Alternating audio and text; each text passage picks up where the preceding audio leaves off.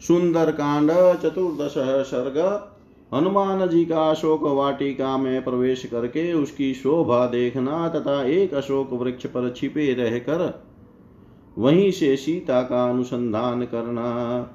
स मुहूर्तमिव ध्यात्वा मनसा चाधिगम्यताम् अवप्लुतो महातेजा प्राकारं तस्य वेश्मन।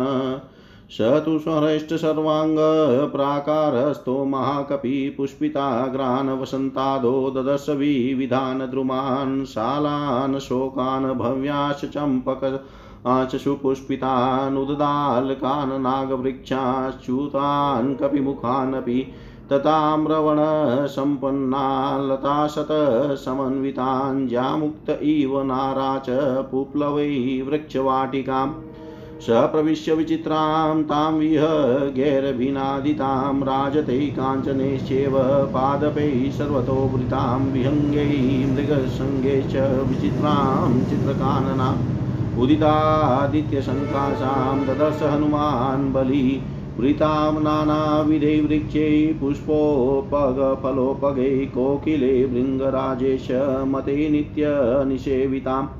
प्रेष्ठमनुजां काले मृगपक्षी मदाकुलां मतवहीनसङ्गुष्टा नानाद्विजगणायुतां मार्गमाणो वरारोहां राजपुत्रीमनिन्दिताम् सुखप्रसुप्तान् विहगान् बोधयामाश वानर उत्पत्तद्भिद्विजगणैः पक्षे वातैः समाहतानेकवर्णा विविधा मुमुचु पुष्पवृष्टय पुष्पावकीर्णशुशुभे हनुमान् मारुतात्मज शोकवनिका मध्ये यथा पुष्पमयो गिरि दिश सर्वाभिधावन्तं वृक्षखण्डगतं, कपि दृष्ट्वा सर्वाणि भूतानि वसन्त इति मे निरे वृक्षेभ्य पतिते पुष्पैरवकीर्णा पृथग्विधैरराजवसुधा तत्र प्रमदेव विभूषिता तरश्विना ते तर वस्तरसा बहुकम्पिता कुसुमानि विचित्राणि ससृजुकपिना तदा निधृतपत्रशिखराशीनपुष्पफलद्रुमा निचित्रवस्त्राभरणा धूर्ता इव पराजिता, हनुमता, वेगवता कम्पितास्ते न गौतमा, पुष्पपत्रफलान्यासु, मुमुचु, फलशालिन, विहङ्गसङ्गे, हीनास्ते स्कन्दमात्रास्त्रया द्रुमा, बभूवुरुगमा, सर्वे मारुतेन विनिदुता विद्युत्केशी युवतिर्यथा मृतवर्णका निपितः शुभदन्तोष्ठी नगे दन्ते च वीक्षिता तथा लाङ्गुलहस्तेस्तु चरणाभ्यां च मर्दिता तथैवाशोकवनिका प्रवनपादया महालतानां दामानि व्यदमत तरसा कपि यथा प्रावृषि वेगेन मेघजालानि मारुतः स तत्र मणिभूष भूमिश्च राजतीश्च मनोरमा तथा काञ्चन भूमिश्च विचरणददृशे कपि वापिश्च विविधाकारा पूर्णा परमवारिणा महा हे मणिसोपाने रूपपन्नास्ततस्ततः मुक्ता प्रवालशिखता स्फाटिकान्तरकुट्टिमा काञ्चने स्तरुभिषि त्रेस्तिरजेरूपशोभिता बुद्धपद्मोत्पलवर्णाश्चक्रवाकोपशोभिता नत्युहरुत सङ्गुष्टा हंससारसनादिता दीर्घाभिद्रुम युक्ताभिः शरद्भिश्च समन्तत अमृतोपमतोयाभिः शिवाभिरुरूप संस्कृता लताशतैव तथा सन्तानकुसुमावृता नानागुल्मावृतवन्ना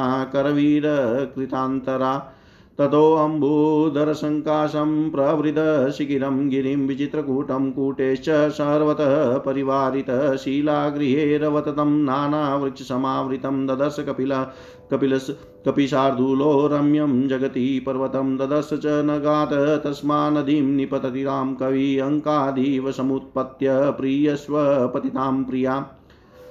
जले निपतिताग्रेश्च पादपेरूपशोभितां वार्यमाणामिव क्रुधां प्रमलां प्रियबन्धुभिः पुनरावृततोयां च ददर्श स महाकपि प्रसन्नामिव कान्तस्य कान्तां पुनरूपस्थितां तस्या दुरात् सपद्मिन्यो नानाद्विजगणायुता ददर्श कपि साधुलो हनुमान् मारुतात्मज कृत्रिमां दीर्घिकां चापि पूर्णाशीतेन वारिणा मणिप्रवरसोपानां मुक्ताशीकत्शोभितां विविधै मृगसङ्गेश्च विचित्रां चित्रकाननां प्रासादैः सुमद्भिश्च निर्मिते विश्वकर्मणा कानने कृतिमेश्चापि सर्वतः समलङ्कृताम्।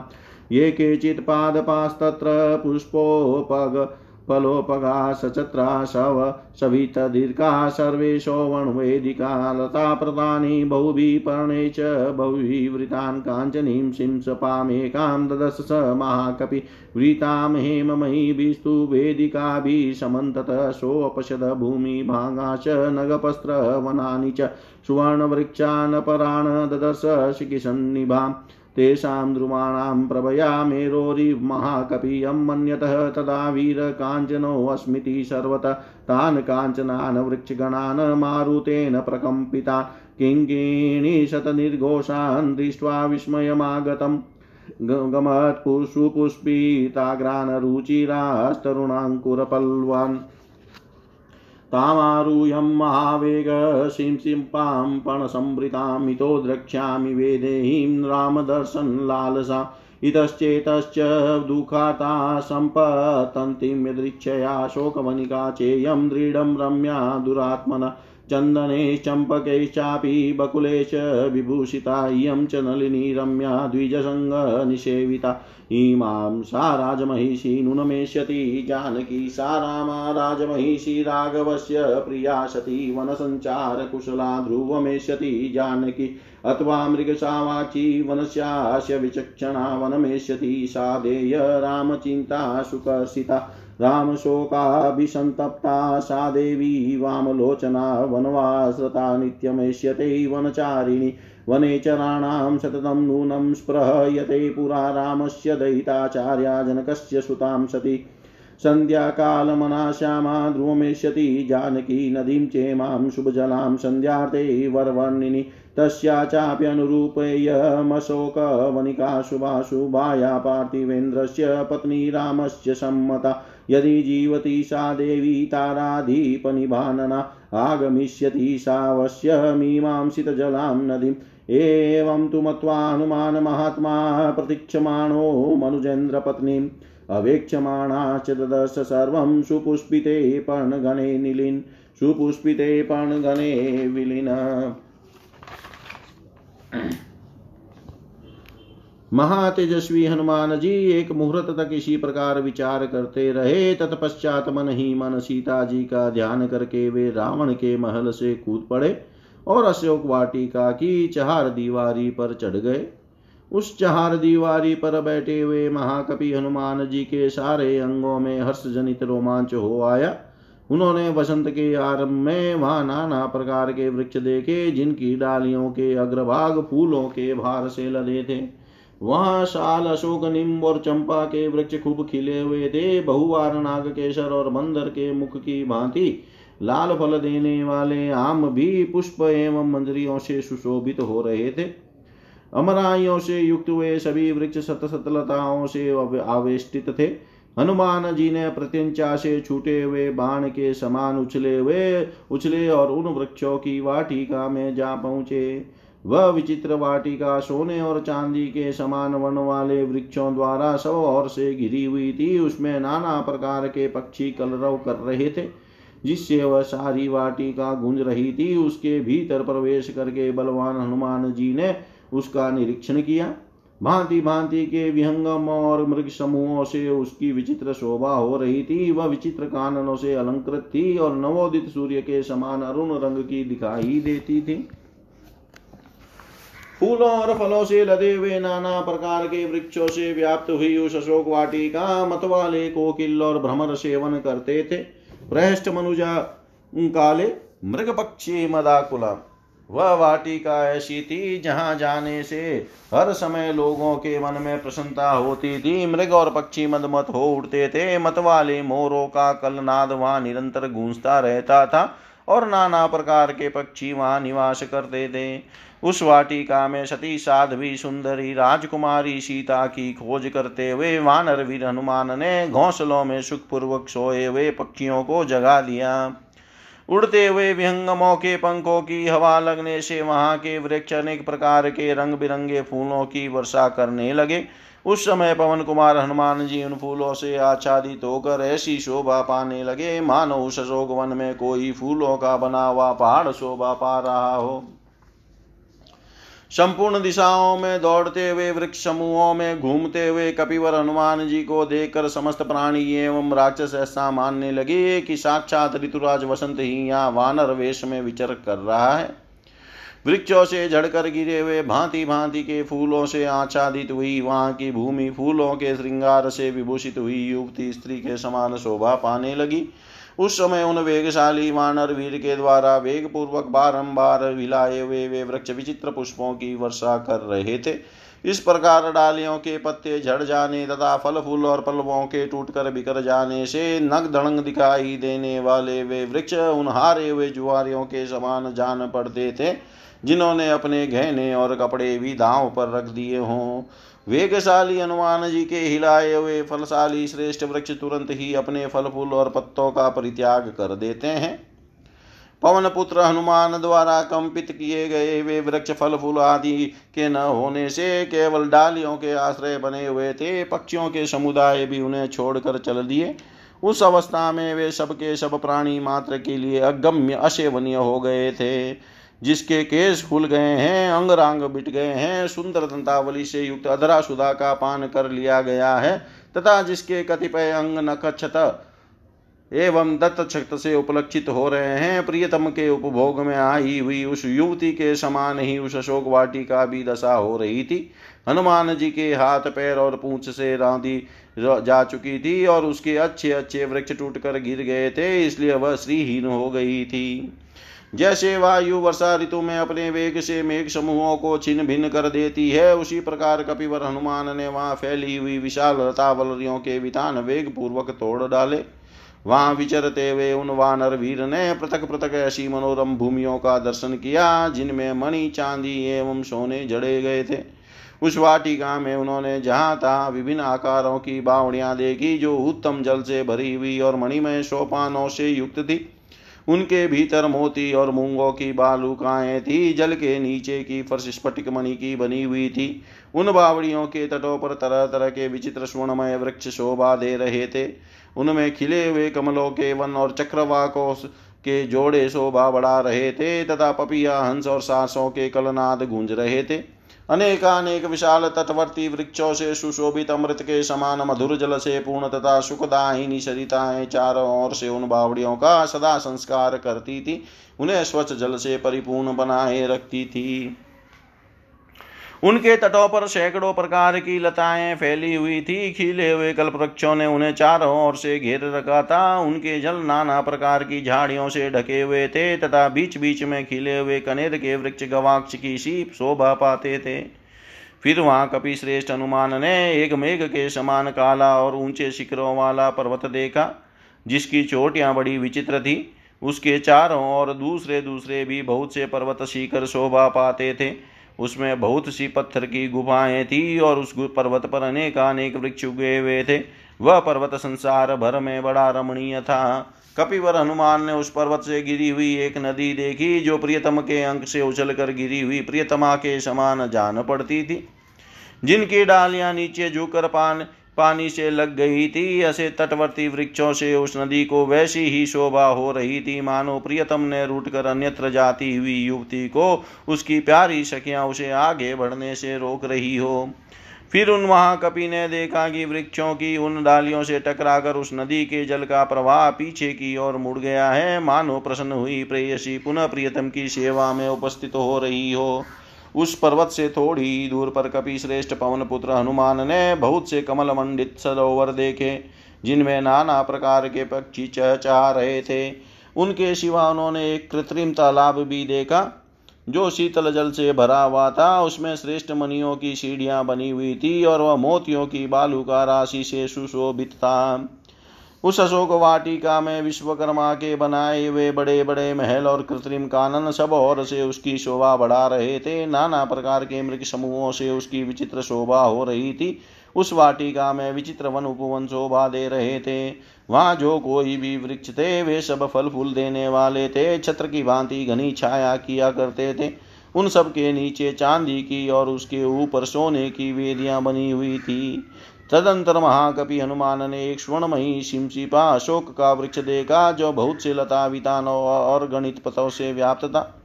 वह वृक्ष भी सब और से स्वर्णमयी वेदिकाओं से घिरा था। इसके सिवा उन्होंने और भी बहुत से खुले मैदान, पहाड़ी झरने और अग्नि के समान दीप्तिमान स्वर्णमय वृक्ष देखे। उस समय वीर महाकपि हनुमान जी ने सुमेरु के समान उन वृक्षों की प्रभा के कारण अपने को भी सब और से स्वर्णमय ही समझा। वे स्वर्णमय वृक्ष समूह जब वायु के झोंके खाकर हिलने लगे, तब उनसे सैकड़ों घुंघरुओं के बजने की सी मधुर ध्वनि होती थी। वह सब देखकर हनुमान जी को बड़ा विस्मय हुआ। उन वृक्षों की डालियों में सुंदर फूल खिले हुए थे और नए नए अंकुर तथा पल्लव निकले हुए थे, जिससे वे बड़े सुंदर दिखाई देते थे। महान वेगशाली हनुमान जी पत्तों से हरी भरी उस पर यह सोचकर चढ़ गए कि मैं यहीं से श्री रामचंद्र जी के दर्शन के लिए उत्सुक हुई उन विधेय नंदनी सीता को देखूँगा, जो दुख से आतुर हो इच्छा अनुसार इधर उधर जाती आती होंगी। दुरात्मा रावण की यह शोक वाटिका बड़ी ही रमणीय है। चंदन चंपा और मौलसीरी के वृक्ष इसकी शोभा बढ़ा रहे हैं। इधर यह पक्षियों से सेवित कमल मंडित सरोवर भी बड़ा सुंदर है। राज रानी जानकी इसके तट पर निश्चय ही आती होगी। रघुनाथ जी की प्रियतमा राज रानी रामाश्यति, साध्वी जानकी वन में घूमने फिरने में बहुत कुशल है, वे अवश्य इधर आएगी। अथवा इस वन की विशेषताओं के ज्ञान में निपुण मृग शावक नैनी सीता आज यहाँ इस तालाब के तटवर्ती वन में अवश्य पधारेगी, क्योंकि वे श्री रामचंद्र जी के वियोग की चिंता से अत्यंत दुबली हो गई होगी, और इस सुंदर स्थान में आने से उनकी चिंता कुछ कम हो सकेगी। सुंदर नेत्र वाली देवी सीता भगवान श्री राम के विरह शोक से बहुत ही संतप्त होगी। वनवास में उनका सदा ही प्रेम रहा है। अतः वे वन में विचरती हुई इधर अवश्य पद आएगी। श्री राम की प्यारी पत्नी सती साध्वी जनक नंदनी सीता पहले निश्चय ही वनवासी जंतुओं से सदा प्रेम करती रही होगी। इसलिए उनके लिए वन में भ्रमण करना स्वाभाविक है। अतः यहाँ उनके दर्शन की संभावना है ही। यह प्रातः काल की संध्या उपासना का समय है। इसमें मन लगाने वाली और सदा सोलह वर्ष की सी अवस्था में रहने वाली अक्षय यौवना जनक, कुमारी, सुंदरी, सीधा, सीता संध्या कालिक उपासना के लिए इस पुण्य सलीला नदी के तट पर अवश्य पधारेगी। जो राजाधिराज श्री रामचंद्र जी की समादरणीय पत्नी है, उन शुभ लक्षणा सीता के लिए यह सुंदर अशोक वाटिका भी सब प्रकार से अनुकूल ही है। यदि चंद्रमुखी सीता देवी जीवित है तो वे इस शीतल जल वाली सरिता के तट पर अवश्य पदार्पण करेगी। ऐसा सोचते हुए महात्मा हनुमान जी नरेंद्र पत्नी सीता के शुभागमन की प्रतीक्षा में तत्पर हो सुंदर फूलों से सुशोभित तथा घने पत्ते वाले उस अशोक वृक्ष पर छिपे रहकर उस संपूर्ण वन, उस संपूर्ण वन पर दृष्टिपात करते रहे। इतिहास श्रीमद रामायणे, वाल्मीकि, आदि काव्ये, सुंदरकांडे, चतुर्दश सर्ग। सर्वं श्रीशां सदाशिवाय अर्पणमस्तु ॐ विष्णवे नम, ॐ विष्णवे नम, ॐ विष्णवे नमः। सुंदरकांड, पंचदश सर्ग, वन की शोभा देखते हुए हनुमान जी का एक चैत्य प्रासाद मंदिर के पास सीता को दयनीय अवस्था में देखना, पहचानना और प्रसन्न होना। स वीक्षमाणस्तत्रस्थो मार्गमाणश्च मेथिलीम् अवेक्ष बाणश्च महीं, सर्वां तामन्ववेक्षत सन्तानकलताभिश्च पादपे रूपशोभितां दिव्यगन्धरसोपेतां, सर्वतः समलङ्कृता तामसनन्दनसङ्काशां मृग्यपक्षिभिरावृतां हम्र्यप्रासादसंवादां कोकिलाकुलनीश्वनान् काञ्चनोत्पलपद्माभिवापीभिरुपशोभितां भव्यासनकुतोपेतां बहुभूमिग्रहायुतां सर्वतः सर्वतु कुसुमैरम्यै फलभद्भिश्च पादपै पुष्पितानां शोकानां श्रिया सूर्योदयप्रभां प्रदीप्तामिव तत्रस्थो मारुतिसमुदेक्षत निष्पत्रशाखां व्यगै क्रियमाणाम् क्रियमाणानिमिवास्कृत विनस्पद्भिशतशिचत्रैः पुष्पावतंसके, समूलपुष्परचितैरशोकैः, शोकनाशनैः, पुष्पभारातिभारे च स्पर्शद्भिरिव मेदिनीं कर्णिकारे, कुसुमिते किंसुकेषु पुष्पिते सदेशप्रभया तेषां प्रदीप्त इव सर्वतः, पुनाङ्गा, सप्तपर्णा च चम्पको दालकास्तथा विवृधमूला भव शोभन्ते स्म सुपुष्पिता शातकुम्भनीला केचित् केचिदग्निशिखप्रभा नीलाञ्जननिभा केचित् तत्राशोका सहस्रश नन्दनं विबुधो ध्यानं चित्रं चेत्ररथं यथातिवृत्तिमिवाचिन्त्यं दिव्यं रम्य श्रियायुतं द्वितीयमिव चाकाशं पुष्पज्योतिर्गणायुतम् पुष्परत्नशतैश्चित्रं पञ्चमं सागरं यथा सर्वत्तु पुष्पे निचितं पादपे मधुगन्धिभिः नानानिनादैरुद्यानं रम्यं मृगगणाद्विजे अनेक गन्धप्रवहं पुण्यगन्धं मनोहरं शैलेन्द्रमिव गन्धाढ्यं द्वितीयं गन्धमादनम् अशोकवनिकायां तु तस्यामानरपुङ्गव स ददशा विदुरस्तं चेत्यप्रासादमूर्जितं मध्ये स्तम्भसहस्रेण स्थितं कैलासपाण्डुरं प्रवालकृतसोपान तप्तकाञ्चनवेदिकम् मुष्णन्तमिव चक्षुषी द्योतमानमिव श्रिया निर्मलं प्राशुभावत्वादुग्लीखन्तमिवाम्बरं ततो मलिनसंवितां राक्षसीभिः समावृतामुपवास्कृशां दीनां निःश्वसन्तीं पुनः पुनः तदर्श शुक्लपक्षादो चन्द्ररेखामिवामलां मन्दप्रख्यायमानेन रूपेण रुचिप्रभा पिनद्वां धूमजालेन शिखामिव विभावशो पीतेनेकेन सवितां क्लिष्टेनोत्तम वाससा सम्पाङ्कमनलङ्कारां विपद्मामिव पद्मिनी, पीडितां दुःखसन्तप्तां परीक्षीणां तपस्विनीं ग्रहेणागारकेण वै पीडिताम् इव रोहिणीम् अश्रुपूर्णमुखीं दीनां क्रीशामनशसेन च शोक ध्यानपरां दीनां नित्यदुःखपरायणां, प्रियं जननं, जनं पश्यन्तीं पश्यन्तीं राक्षसीगणां, स्वगणेन मृगीं, हीनां स्वगणेनावृतामिव नीलनागाभयावेण्या जगनं गतयैकया नीलया निरदापायै वनराजा महीमिव शुकाहां सुकारां दुःखसप्तं तां व्यसनाना अमकोविदां तां विलोकय विशालाक्षीमधिकं मलिनां कृशां तर्कयामाश शीतेति करुणैरुपपादिभिः ह्रियमाणा तदा तेन रक्षसा कामरूपिणा यथा रूपा हि दृष्टा सा तथा रूपे यमङ्गना पूर्णचन्द्राननां शुभ्रुं चारुवृत्तपयोधरां कुर्वतीं प्रभया देवीं सर्वां वितिममिरादिश तां नीलकण्ठीं बिम्बोष्ठीं सुमध्यमां सुप्रतिष्ठितां सीतां पद्मपलासाखीं मन्मथस्य रतिं यथा इष्टां सर्वस्य जगतः पूर्णचन्द्रप्रभामिव भूमौ सूतनुवासीनां नियतामिव तापसीं निःश्वासबहुलां भीरुं भुजगेन्द्रवधुमि शोकजालेन महता वितनेन च न राजतीं ससङ्क्तां धूमजालेन शिखामिव विभावशो तां स्मृतिमिव सन्दिग्धां हृदिं निपतितामिव वियतामिव च स्रदामासां प्रतिहतामिव सोपसर्गां यथा सिद्धिं बुद्धिं सकलुषामिव भूतेनापवादेन कीर्तिं निपतितामिव रामोपरोधव्यथितां रक्षो गणन् निपीडितामबलां मृगशावाक्षीं वीक्षमाणां ततस्ततः बाष्पां भूपरिपूर्णेन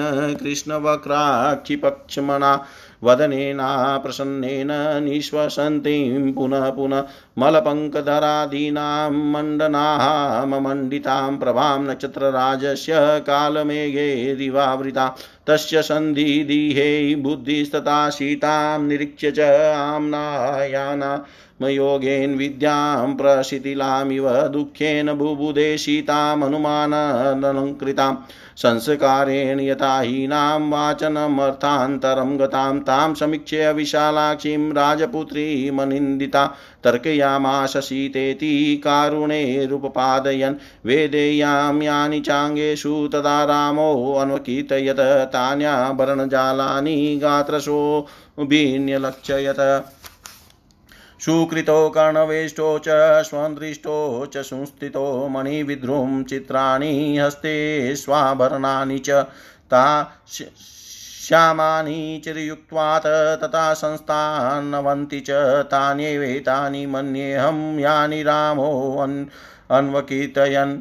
तत्र यान्यवहीनानि तान्यहं नोपलक्ष्य लेयान्यस्यानावहीनानि, तानि मानि न संशय पीतं कनकपट्टाभं सहस्रस्तं तद्वसनं शुभम्, उत्तरीयं नगाशक्तं तदा दृष्टं प्लवङ्गमे, भूषणानि च मुख्यानि, दृष्टानि, धरणीतले अनयेवापविद्धानि स्व अन्वन्ति महान्ति च। इदं चिरगृहीतत्वाद्वसनं क्लिष्टवत्तरं तथाप्यनुनं तद्वर्णं तथा श्रीमध्यथेतरत। इयं कनकवर्णाङ्गीं रामस्य महिषी प्रिया प्रणस्तापि सती यस्य मनसो न प्रणश्यति। इयं यास्यत्कृत्यै रामचतुभिर्यतप्यते कारुण्येनानशंस्येन शोकेन, मदनेन च स्त्रीप्रणस्तेति कारुण्यादासितेत्यान्द्रे पत्नी नष्टेति, शोकेन प्रियेति, मदनेन च अस्या देव्या यथा रूपं मङ्गप्रत्यङ्गसौष्ठवं रामस्य च यथा रूपं क्षणा अस्या देव्या मनस्तस्मिस्तस्य चाशां प्रतिष्ठितं तेनेयं। स च धर्मात्मा मूर्तमपि जीवति दुष्करं कृतवान् रामो हीनो यदनया प्रभु धारयत्यात्मनो देहं न शोके नावसीदति। एवं सीतां तथा दृष्ट्वा हृष्टपवनसम्भव जगाम मनसा रामं प्रशंसंस च तं प्रभुम्।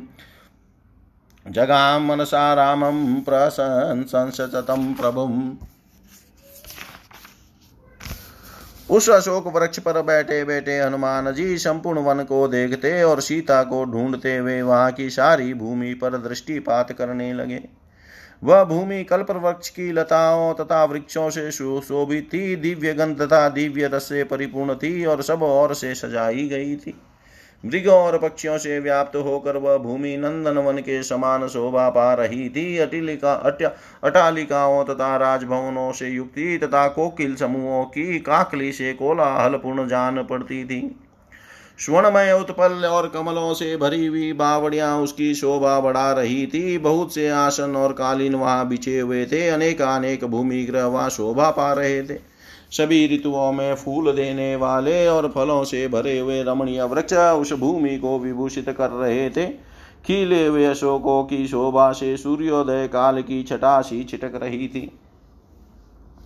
पवन कुमार हनुमान ने उस अशोक पर बैठे बैठे ही उस दमकती हुई सी वाटिका को देखा। वहाँ के पक्षी उस वाटिका को बारंबार पत्रों और शाखाओं से हीन कर रहे थे।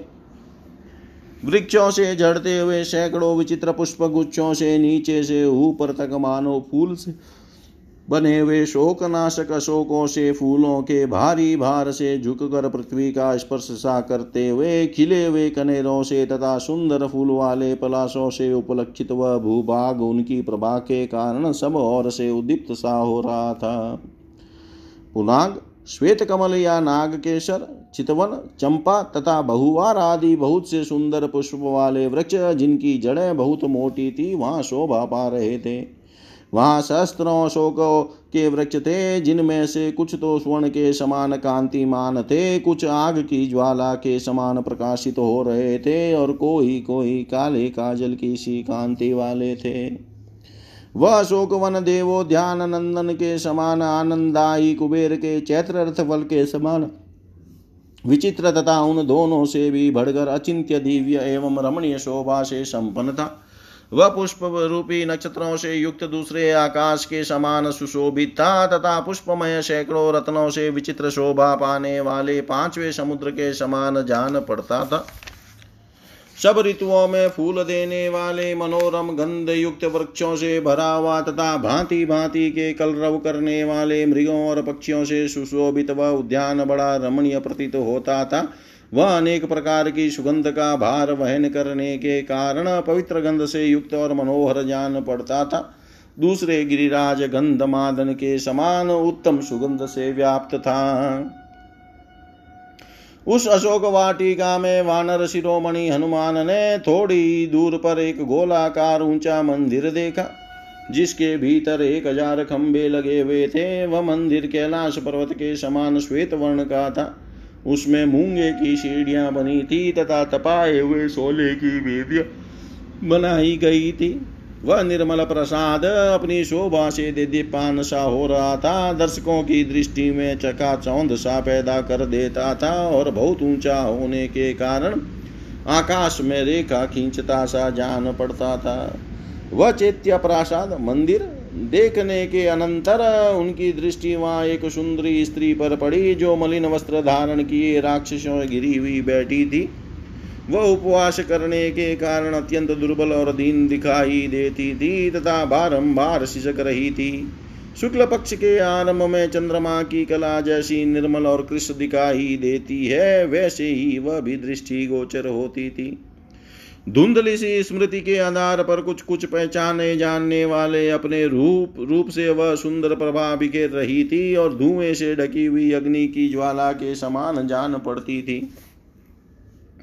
एक ही पीले रंग के पुराने रेशमी वस्त्र से उसका शरीर ढका हुआ था। वह मलिन अलंकार शून्य होने के कारण कमलों से रहित पुष्करणी के समान श्रीहीन दिखाई देती थी। वह तपस्विनी मंगल ग्रह से आक्रांत रोहिणी के समान शोक से पीड़ित, दुख से संतप्त और सर्वथा क्षीण काय हो रही थी। उपवास उपवास से दुर्बल हुई उस दुखिया नारी के मुँह पर आंसुओं की धारा बह रही थी। वह शोक और चिंता में मग्न हो दीन दशा में पड़ी हुई थी एवं निरंतर दुख में ही डूबी रहती थी। वह अपने प्रियजनों को तो देख नहीं पाती थी, उसकी दृष्टि के समक्ष सदा राक्षसियों का समूह ही बैठा रहता था। जैसे कोई मृगी अपने युद्ध से बिजुड़कर कुत्तों के झुंड से गिर गई हो, वही दशा उसकी भी हो रही थी। काली नागिन के समान कटी से नीचे तक लटकी हुई एकमात्र काली वेणी के द्वारा उपलक्षित होने वाली वह नारी बादलों के हट जाने पर नीली वन श्रेणी से घिरी हुई पृथ्वी के समान प्रतीत होती थी। वह सुख भोगने के योग्य थी, किंतु दुख से संतप्त हो रही थी। इसके पहले उसे संकटों का कोई अनुभव नहीं था। उस विशाल नेत्रों वाली अत्यंत मलिन और छीन का यबला का अवलोकन करके युक्ति युक्त कारणों द्वारा हनुमान जी ने यह अनुमान किया कि हो न हो, यही सीता है। इच्छा अनुसार रूप धारण करने वाला वह राक्षस जब सीता जी को हर कर ले जा रहा था, उस दिन जिस रूप में उनका दर्शन हुआ था, कल्याणी नारी भी वैसी ही रूप से युक्त दिखाई देती है। देवी सीता का मुख पूर्ण चंद्रमा के समान मनोहर था। उनकी भौहें बड़ी सुंदर थी। दोनों स्तन मनोहर और गोलाकार थे। वे अपनी अंग कांति कांति से संपूर्ण दिशाओं का अंधकार दूर किए देती थी। उनके केश काले काले और होस्ट बिंब फल के समान लाल थे। कटिभाग बहुत ही सुंदर था। सारे अंग सुडोल और सुगठित थे।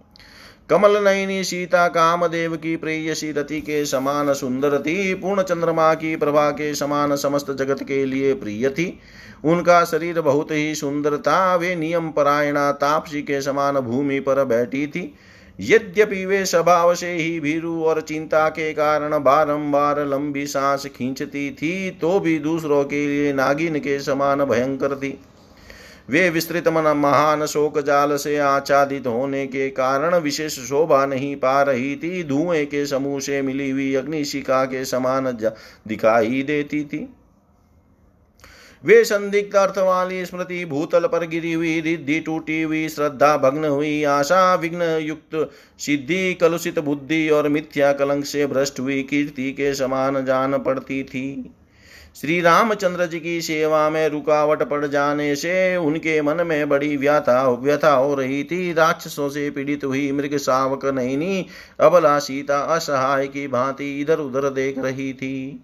उनका मुख प्रसन्न नहीं था, उस पर आंसुओं की धारा बह रही थी और नेत्रों की पलकें काली एवं टेढ़ी दिखाई देती थी। वे बारंबार लंबी सांस खींचती थी।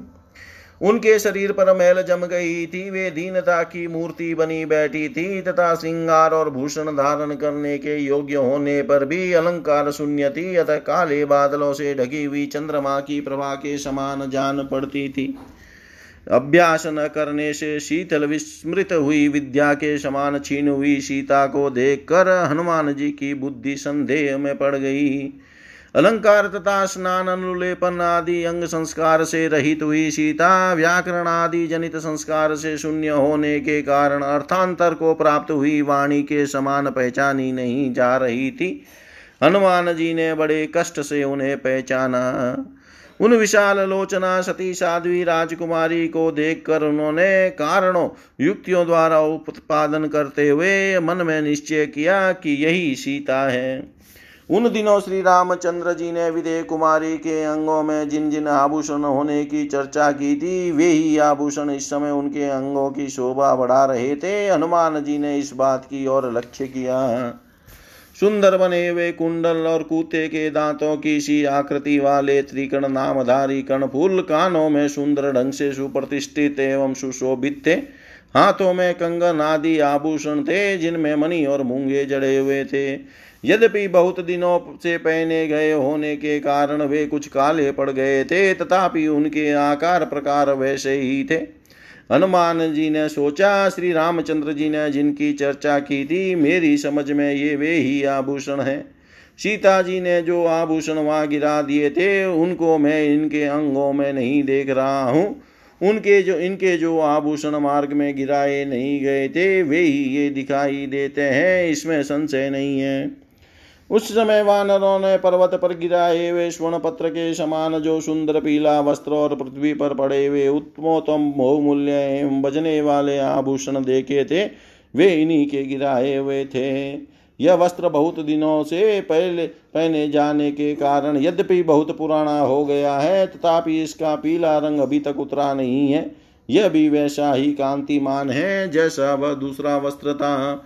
ये स्वर्ण के समान गौर अंग वाली श्री रामचंद्र जी की प्यारी महारानी है, जो अदृश्य हो जाने पर भी उनके मन से विलग नहीं हुई है। ये ही, ये वे ही सीता हैं, जिनके लिए श्री रामचंद्र जी इस जगत में करुणा, दया, शोक और प्रेम इन चार कारणों से संतप्त होते रहते हैं। एक स्त्री खो गई, यह सोचकर उनके हृदय में करुणा भर आती है। वह हमारे आश्रित थी, यह सोचकर वे दया से द्रवित हो उठते हैं। मेरी पत्नी ही मुझसे बिछड़ गई। इसका विचार करके वे शोक से व्याकुल हो उठते हैं तथा मेरी प्रियतमा मेरे पास नहीं है। ऐसा भावना करके उनके हृदय में प्रेम की वेदना होने लगती है। जैसा अलौकिक रूप श्री रामचंद्र जी का है, तथा जैसा मनोहर रूप एवं अंग प्रत्यंग की सुगढ़ता इन देवी सीता में है। इसे देखते हुए कजरारे नेत्रों वाली सीता उन्हीं के योग्य पत्नी है।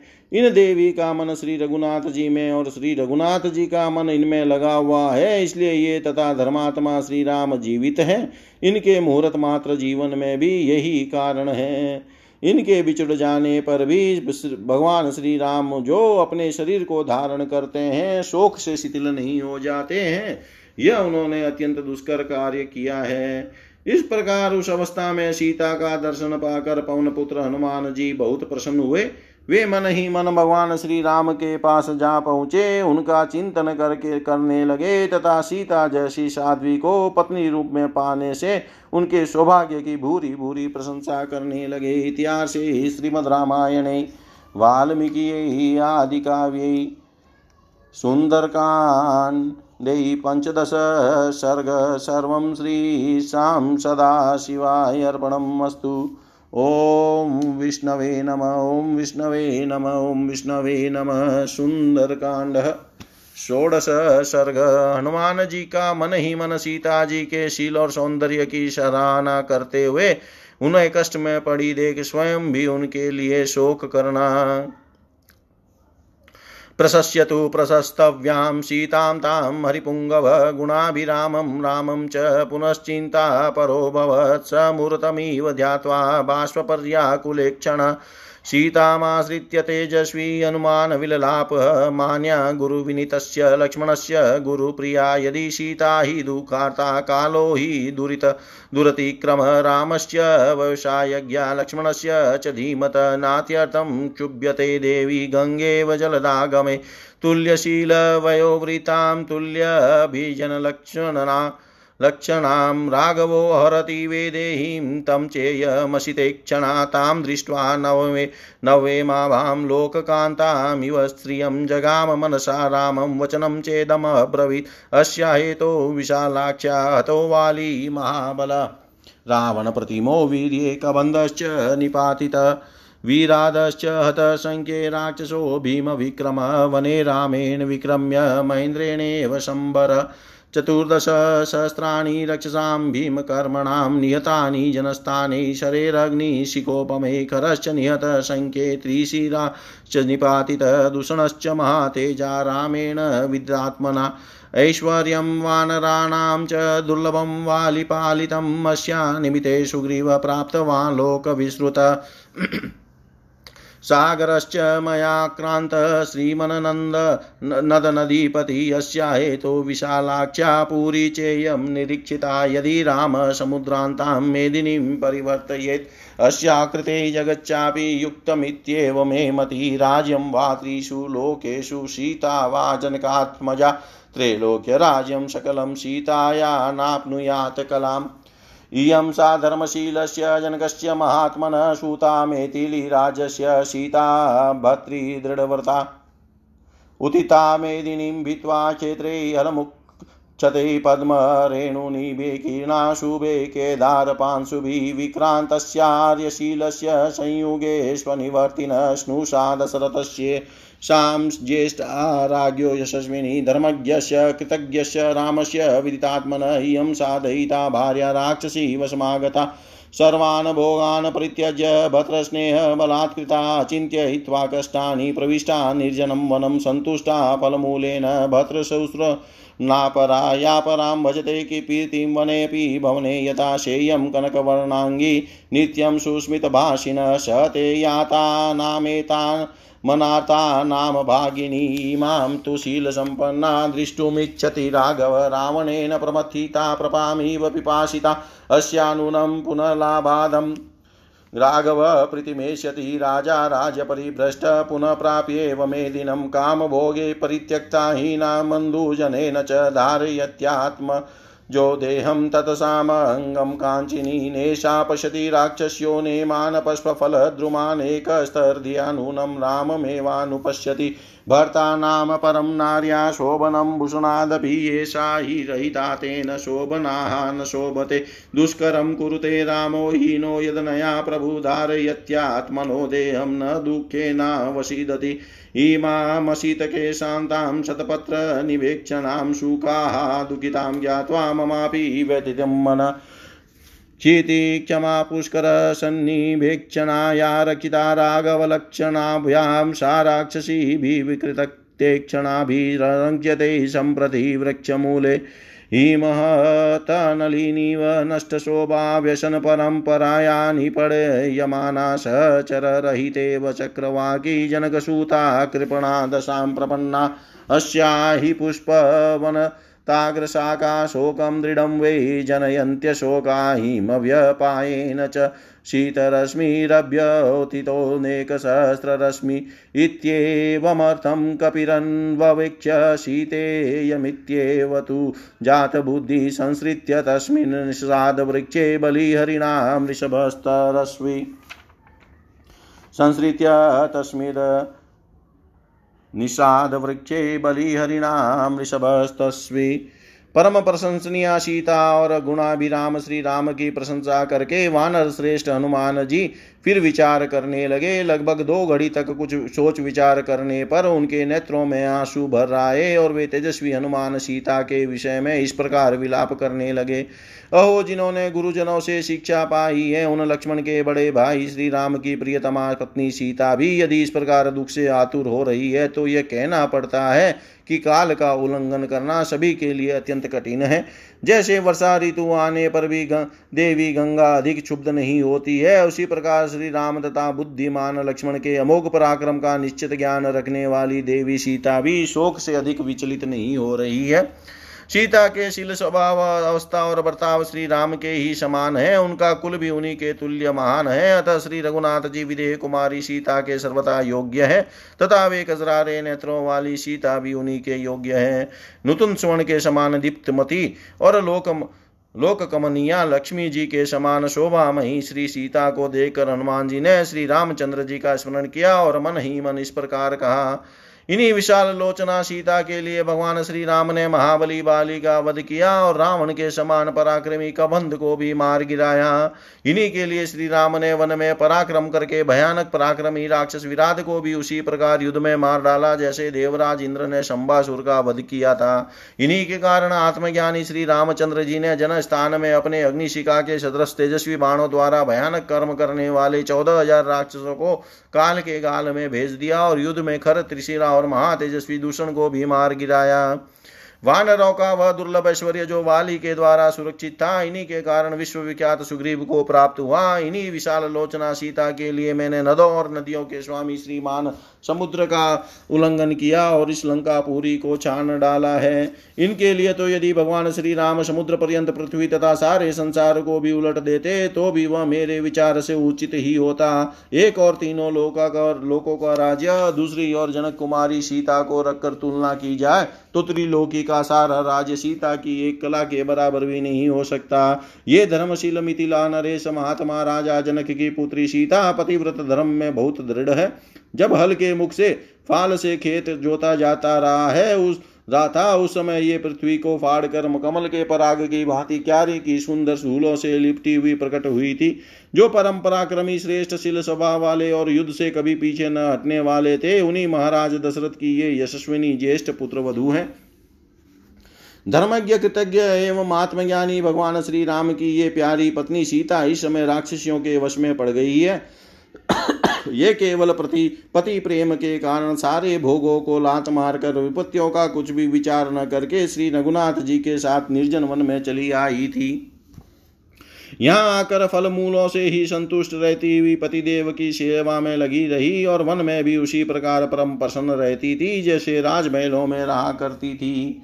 वे ही ये सुवर्ण के समान सुंदर अंग वाली और सदा मुस्कुराकर बात करने वाली सुंदरी सीता जो अनर्थ भोगने के योग्य नहीं थी, इस यातना को सहन करती है। यद्यपि रावण ने इन्हें बहुत कष्ट दिए हैं तो भी ये अपने शील सदाचार एवं सतीत्व से संपन्न है, उसके वशीभूत नहीं हो सकी है। अतएव जैसे प्यासा मनुष्य पौसले पर जाना चाहता है, उसी प्रकार रघुनाथ जी इन्हें देखना चाहते हैं। जैसे राज्य से भ्रष्ट हुआ राजा पुनः पृथ्वी का राज्य पाकर बहुत प्रसन्न होता है, उसी प्रकार उसकी पुनः प्राप्ति होने पर, होने से श्री रघुनाथ जी को निश्चय ही बड़ी प्रसन्नता होगी। ये अपने बंधुजनों से बिछुड़कर विषय भोगों को तिलांजलि दे केवल भगवान श्री रामचंद्र जी के सम्मा गम की आशा आशा से अपना शरीर धारण किए हुए हैं। ये न तो राक्षसियों की ओर देखती है और न इन फल फूल वालों वृक्षों पर ही दृष्टि डालती है। सर्वथा एकाग्रचित हो मन की आँखों से केवल श्री राम का ही निरंतर दर्शन करती है। इसमें संदेह नहीं है। निश्चय ही पति नारी के लिए आभूषण की अपेक्षा भी अधिक शोभा का हेतु है। ये सीता सीता उन्हीं पति देव से बिछुड़ गई है, इसलिए शोभा के योग्य होने पर भी शोभा नहीं पा रही है।